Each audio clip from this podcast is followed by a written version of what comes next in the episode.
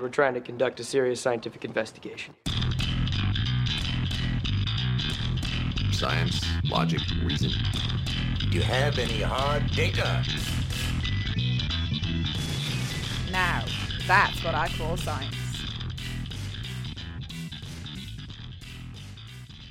You're listening to That's What I Call Science, the weekly radio show and podcast bringing you big ideas about science, technology, engineering, and maths from the island of Tasmania. The show is proudly resp- supported by Edge Radio, so head to edgeradio.org.au for more information about the good things they're doing. My name is Dr. Neve Chapman, and I'm joined by my co host, Kate Johnson, and we have a expert guest that's going to be talking to us about turbo chooks, which is so exciting. I'd like to begin today's episode by acknowledging the traditional owners of the land on which we are recording. We are recording in Lutruwita, so I acknowledge the Palawa people and the Muwinina people in of Nipaluna, Hobart. And I also acknowledge the traditional owners of the land on which you are listening. On behalf of everyone, I pay my respects to elders past and present. So today we'll be talking about research on Tasmania's native hens. And I'm really excited because I don't know anybody who can drive almost any stretch of road in Tasmania and not see some turbo chooks. And I love when you start to see them like gearing up. It's like um Roadrunner and the Tasmanian Devil. So I'm really excited. So Kate, can you tell us a little bit more about our guest and the topic we'll be discussing today? Yeah, absolutely. So today we're joined by Lucille. She's a PhD student at the University of Tasmania, studying Tasmania's beloved turbo chooks. So Lucille studies these birds and the broader family of birds that they belong to as part of her research project. And we'll ask Lucille more about this and the details of her research later. But to start off with, Lucille, could you tell us a little bit about your journey into science? Because I know before your PhD you worked with a number of different species. Yeah, um, thanks for having me today. It's a great honor. So, before the native hens, Tasmania, and everything, so I'm actually from France, and that's where I did all my undergrads and masters.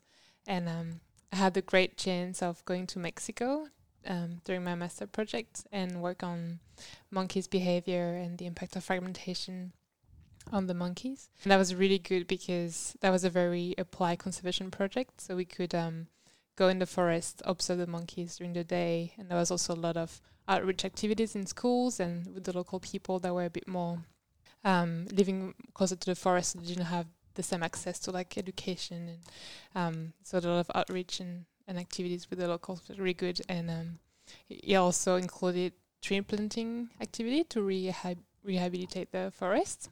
Um, so that was a very complete conservation project, and it was such a great way to start because it made complete sense. And when I went back to France, I did some work with the Park and Wildlife um, organization in France, and we worked on making sure that there would be good cohabitation between wolves and um, French people because they went extinct in the 30s and they were slowly recolonizing from Italian Alps. Um, but we didn't have them on the territory for so long that people were scared they would get shot again. So there was a lot of work seeing how reserve could be ready to have the wolves coming in and how everything would play together, um, which was very interesting. A bit more, um, not so much on the field, but more administrative prepar- preparation. Um, That's fascinating. So, do you speak like multiple languages? Because it sounds like doing outreach in a remote community like that, it would language might be a barrier. I don't think I would be able to. yeah, um, do but that. yeah, when I was in Mexico, I wasn't doing the main part of the outreach. I was more supporting. Yeah. Okay. Um, That's amazing. yeah. So you must be really kind of willing to throw yourself in the deep end. Because for me, that sounds like super intimidating to go somewhere I don't speak the native language. But you know, you've been here and also worked in France, and then also in Yeah, uh, well. Spanish was really um, a passion for me, and I, since I was a kid, I knew like South America, and, and this language was really like something that attracted me a lot. So I knew I Wow. wanted to go there, um, and actually went to Ecuador two years ago, just before COVID. I was very lucky for a conference, and just happened to be there, which is one of the places I dreamed to go, and um, I could find time to get to the Galapagos Island just before coming back, and it was such a dream. Um, I was actually very emotional getting there on the boat because you know the whole Darwin theory and and and so much um, yeah so much science history there in Ecuador. There is um, so the conference was the Humboldt Day celebration, so it was the the father of biogeography, and like combining those two big scientists in one trip in in Ecuador and um, for the conference in the Galapagos and, and seeing all the, the finches that Darwin studies and the giant turtles and Um, that was just incredible. Yeah. Yeah, So- wow, that's awesome. Science making dreams come true. Yeah, you, you don't really have a yeah. I guess when you have a dream that's that big, like you just go for it. Because English was also quite daunting for me, um, and Spanish was a lot easier to learn. So Wow. because from French is the same roots, so it was easier. And then when I realized after my master that if I wanted to be international, I actually had to speak English, which I didn't quite do at the time. I was like, oh yeah, I mean, I just did Spanish. That was pretty easy, pretty straightforward. I'm just gonna do the same thing. and I, I went to New Zealand, being like, all right, I'm just gonna spend some time learning that, and then it'd be sweet. And it just like took me so long, like years, because it's so different. So like, okay, well, I'm doing it for science. I'm gonna do it, and um, yeah, just worked on it. And yeah. Wow, that's really admirable. I'm always amazed at people who do science in a second language because Me it's hard enough when you're a native English speaker. Absolutely, because academic, um, scientific language isn't anyone's first language already. yeah. so having to learn English and then academic English. Yeah, true. Oh my goodness. Actually, I think I was because we we still speak a bit English in, in like at school and during my masters, but it's more academic. So like quite academic words I was okay with, Ah. um, like stochasticity and like big Mhm. words like that. And then when I actually traveled, and then I couldn't say like spoons and forks and plates, I was like, I can tell you a bit more about science, but it doesn't work in like a day to day conversation. no. And Lucille, what was it that drew you to science in the first place? Specifically, the study of animals, which is what you do now. Yeah, um, I think it started when I was a kid, and I was just very being very curious, um, and uh, asking lots of questions about what was around me and understand why things were the way they were. I'm come from a quite rural small town in France, so there was just not much biodiversity around, um, fortunately. And um, I just remember being like walking out, driving around, and and just wondering where where are the animals? Like where are the birds? Like there's just nothing. Everything just felt a bit empty, and um, it's a bit sad. It is a bit sad. Yeah, and and so and nothing could really answer my questions, things like that. Nothing is a scientist. No one is a scientist in my family. So I just yeah, I just found that nourishment in science, and that was like finally answering all my questions. And oh yeah, that's this is why it's like that. And Do you think that's why you're so passionate about conservation too? Because you, like, from a young age, were aware of that lack Yeah. in your community. Totally. I remember um, being under 18 and be like, oh, I just, I just can't wait to turn 18 and be like a bit more activist and then like, you know, save the save the endangered species and and That's what we all think about when we want to turn 18. Yeah. You're listening to That's What I Call Science, and we're talking to Lucille Levesque about her research into Tasmania's turbochooks. Stay with us and we'll hear more about the native birds.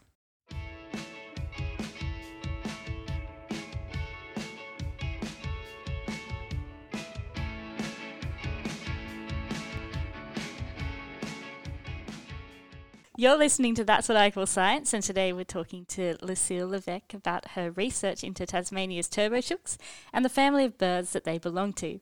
My name is Kate Johnson, and I'm joined by Neve Chapman along with our expert guest, Lucille. So, Lucille, can you give us just an overview of the research that you have been conducting on turbochooks for your PhD? Sure. Um, so I work on overall on the family of rails, um, which is a bird family that includes uh, rails, crakes, coots, and gallinules. So people are generally more they know more during the the purple swamphen or the coots they're everywhere. Or if you're from Tasmania, the native hens. Um, and so this is a very interesting family to study in terms of extinctions. So my PhD is more specifically on the factors of vulnerability, and um, the rails are really good for this because they are such massive colonizers, but also they went extinct so much. So they, at the same time, they became very very diverse on all these islands, and they colonized most islands in the Pacific, which is more than 800 islands, and they evolved in many different species, generally flightless. Um, so it was like hundreds and hundreds of flightless species um, on islands before, maybe thousands. and then they massively went extinct because when the first people arrived, they had no behavior like anti-predators behavior, and they just massively went extinct. And so the native hen is one of these very few survivors. There's only um, 19 flightless rail species surviving now. And so it's one of them, and it's surprisingly one of the only one that is not threatened. So it's, it's doing really well which is quite remarkable. So it's like, oh, okay, wow, um, what happened? How come you're so good? Um, also, it it has some like a darker side because it, used to live on the the Australian mainland before, but it went extinct there. Um, and that's when the dingoes arrived at the same time as um, some climate vari- like a great climate variation, and um, the Aboriginal culture intensified. So the combination of this factor probably drove them extinct on the mainland. So it has this possibility of actually going extinct. Could I ask what is antibitus or behavior? Oh, sorry, anti-predators. Uh, anti-predators Yeah. behavior. What is that? It's um when a bird didn't evolve in the presence of something that could eat it. Oh, okay, so it Um, doesn't learn to run away. Exactly. Yeah. okay, Yeah. cool. it's just like very, you know. I was like, wondering. I ah. was like, okay, that does seem like it's quite important. Okay, so then it went extinct on the mainland, but yeah. in um, Tasmania it hasn't. in Tasmania it was fine. Um, it also had massive declines in the 50s, 1950s, because it was considered as an, as an agricultural pest. So Oh. farmers were like shooting them lots and lots and lots. And um, and some people said that it actually could have gone extinct if they had kept going, but they they got protected and, and that saved that problem. But uh, so it's doing very well. But there's also that side where it's like, oh well, we're not quite sure that. So does it do well in islands other than Tasmania? um, it's otherwise it's just on Bruny Island and Oh, okay. Island. So it's very like localized to Tasmania and its Yeah, small islands. Yeah, it's it's an, yeah endemic to Tasmania. Wow, that's pretty cool.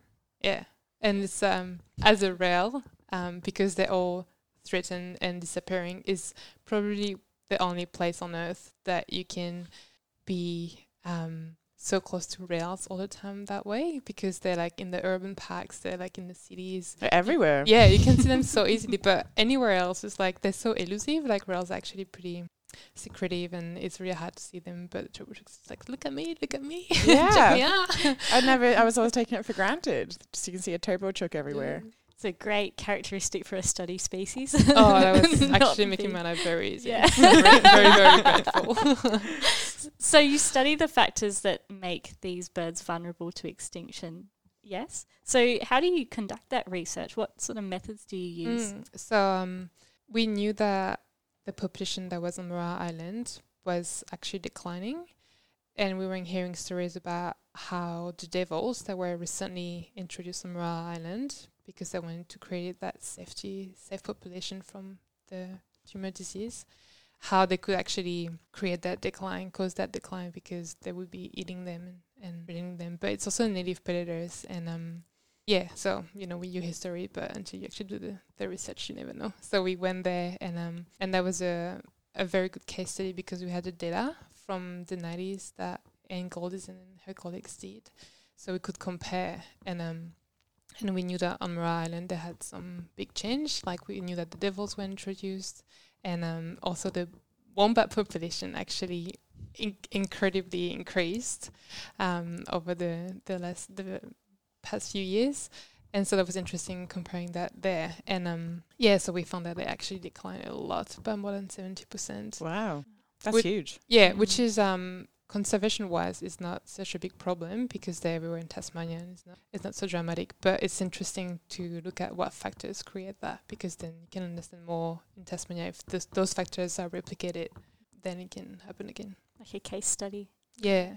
So that's a really interesting opportunity because it's not often, if I'm not cor- wrong, that in conservation or like wildlife work you can so discreetly look at it before and after. So was there actually like high quality before data before the devils were you know the, the safe devil population were introduced to Maria Island? Like w- was there a lot of characteristics on like the number of turbo chooks and the number of wombats and like the dis- distribution of devils and stuff? Yeah, yeah. Oh, wow. um, We don't have much information on the wombats per se, except that we know there were not that many. but um, so the researcher was working on the um, mating system of the native hen, which is another fascinating um, aspect of them because they are polygamous and monogamous at once, which is very, very rare in birds because most of them are just monogamous for life. And um, in the same population, the native hens can have a strong pair for yeah that would just stay together for life, and the neighbor could be a polygamous uh, group um, and then neighbor can be another one. But between these two, it can be even different. Like some could be one female with many male, whereas the other one would be one male with many female, and then another one could be many male with many female, and they all stay for life together. That's very Yeah, interesting. so and it's quite very- rare. exactly. Um, so she was working on that for five years. So we have like that long term data of like very high quality. Oh, that's great. territories. Yeah, so that was really really helpful.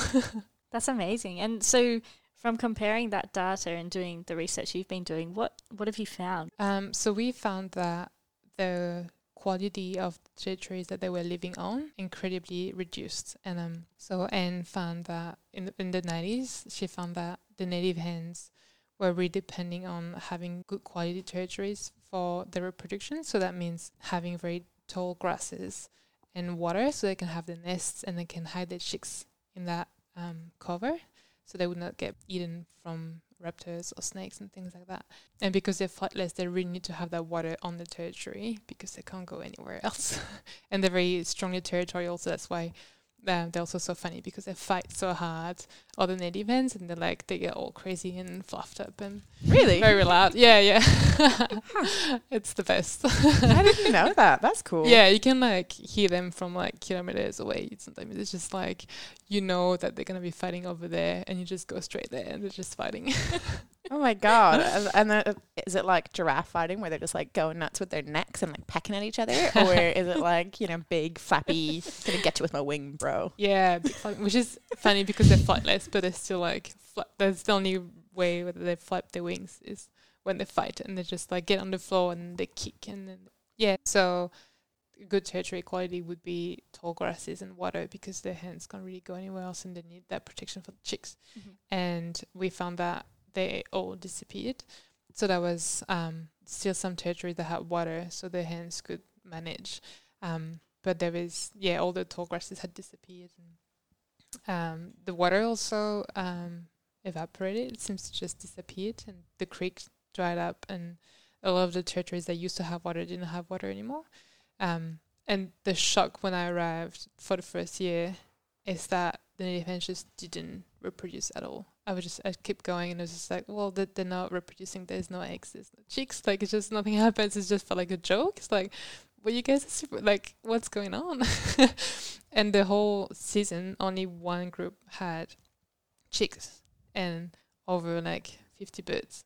They, they were the only family that had chicks. And Wow, yeah, it felt just that's pretty know? harrowing. crazy. Yeah. Like a ghost town. And um yeah, and the next year they had a bit more, maybe like three groups had chicks, but still like it's they're supposed you know, you would expect that they would all reproduce or try and then most generally like the chicks get eaten and then they, they die that way, but at least they, they try reproducing, but they didn't at all. So that's um that's a bit hard to explain, but the fact that there is that the water disappeared and, and this territory changed might be why they just skip reproduction and there has a so they had a lot of droughts on Ryan and before that in the year before. So maybe it was just that environmental change was just too much for them to So did that just coincide with the introduction of the Tasmanian devils then? So like it kind of sounds like the droughts and stuff might have been linked to more like climatic change, and then the devils were also introduced. So it's kind of like exacerbating the problem. Yeah, well actually the devils seem to be just fine. Like they're not doing anything.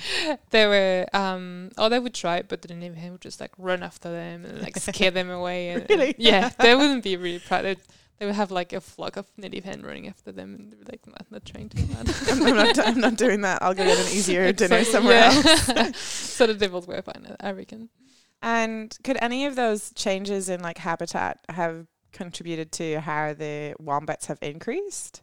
Like I know that that's not necessarily your research question. It's just interesting that this is all happening in quite a closed environment in a way. Yeah, so um, the idea, like we need more data to be uh, more certain about what caused what, but because the wombat almost like more than double in just a few years, and so on Maria the the macropods, so the kangaroos, wombats, um, sorry, the kangaroos, pademelons, and wallabies are cold, um, but not the wombat, so they just like kind of took over, and so because the wombat have that privilege, um, they would just overgraze a lot. That's what has been found um, when they do survey, and and because they have that ability of grazing a lot of different things, like they can chew on sticks and roots and um, all sorts of vegetable um, uh, vegetal, yeah, vegetation, then they're very more uh, resistant than the uh, macropods, but they also have more impact there's more of them, so they would easily chew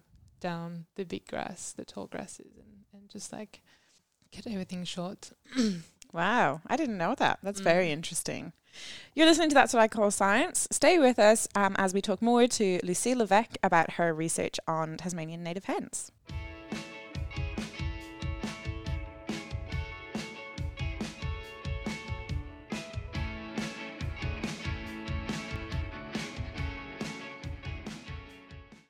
You're listening to That's What I Call Science, and we are talking about Lucille's research to understand the vulnerability of Tasmanians' native hens and other flightless birds in the family that they belong to, called rails. So, Lucille, you found that the territory quality for turbo chooks on Maria Island is decreasing due to less vegetation cover and um, fewer sources of water. So, what implications does this information have for not only native hens, but more broadly for predicting how similar species may be impacted in the future? Yeah, it, it is um, not so surprising, unfortunately. And um, so we found that drought was one of the big factor that caused the disappearance of, of water, most probably. And and drought is a direct consequences of climate change, as we know, and um and it's likely to happen more often and more frequently and and in diverse regions of the world, as well as Tasmania. And um, so f- the native hen is not threatened and it's still declining. So if you think about other species that would he- heavily depend on water, and there's a lot of wetland birds in that way that would highly depend on that. If the droughts continue and the extreme events continue, like heat waves and of temperature, then yeah, it would have incredible detrimental effect on the birds. So even though this bird isn't isn't threatened, it's kind of like a canary in the mine type situation. Like if a non-threatened bird is affected by these things, what about all the other species, Yeah. especially the threatened ones? Yeah. Exactly. And um, other work on the distribution in Tasmania, where I looked at linking the environmental and climatic parameters with their presence. That's what we call a species distribution model. And then we found that even though they are quite present everywhere in Tasmania now, except the southwest, in the future of climate change, because the environment will get hotter and drier, they would shift and almost disappear from the east coast. And some region they would just be a lot less present, which is surprising for such a common bird. You're like, oh wow, even them they they're gonna change. Yeah, so the fact that they would change the distribution and get reduced, you would think, well, species that actually are already reduced and restricted, then they will actually really, really struggle, especially when they're bound to such a small island. Usually, like conservation work, if I'm not wrong, generally is like, okay, well, we can inform strategies by looking at the changes in patterns or like the amount of a specific species. But then it's like, well, what can we do about it? So if it's all climate related and you've observed that it's like not really much else other than the fact that their habitat is changing quite rapidly, like what does that mean for the what we can do about it type thing and how we can prevent it or because I mean it, unless we do something about the climate we're going to have to start manifesting habitats that are somehow ideal. It's very hard to replicate what nature does. So interestingly, I actually found that in some um, cities, the native hen would be a lot present, and that's because the humans have such a positive impact on the native hen. Interestingly, because they are created uh, water sources, right? So they have farms and they have cities and they have golf courses and, and this perfect habitat for hens. So um, in some places they actually are more abundant thanks to the um, human settlements. And so that's why it's also hard to predict the future in that way because even though they might disappear in the wild in some areas because of settlements and that increase of actually good parameters for the habitat, then they can in some other areas um, thrive more. Yeah, I guess they're such good colonizers that oh, we create an environment and they're like, great. yeah, and it's also very just surprising that they can tolerate tolerate us so much, and they don't seem to care having us around. After your research, Lucille, after your PhD, which you're wrapping up now, what do you hope to do after? Do you hope to continue this sort of research in looking at the, the vulnerability factors that lead to extinctions of animals? Yeah, oh, there is so many things to work on that I'm very excited for. Um, so yeah, for the um, um, the vulnerability, there is a lot of work to be done on, yeah, looking at the impact of extreme events, especially for island birds, because they are so limited that they can't change the distribution. If climate change start to shift them, they can actually get stuck, and then like droughts and yeah, heat waves can have a very major impact. And because island birds they have such a heritage value, um, especially of the flightless ones, which are my favorites. They are so unique and incredible, and such um such a treasure of evolution of the evolution that we really want to have them still around and, and they can be so much impact. So there'd be a lot of work to do on that. But also I get really nerdy about flightlessness. And I just love to learn more about the origin of flightlessness, what created flightlessness, especially for the native hen. Um, it had this unique ability that it went it evolved flightless on the mainland, which is super rare especially for a rail, because they generally evolve so on islands where they have no predators um, and like lots of food around. But on the mainland, they had marsupial lions, marsupial tigers, um, marsupial devils. They have human hunters. They have everything, and and still they evolve flightless. So that just blows my mind.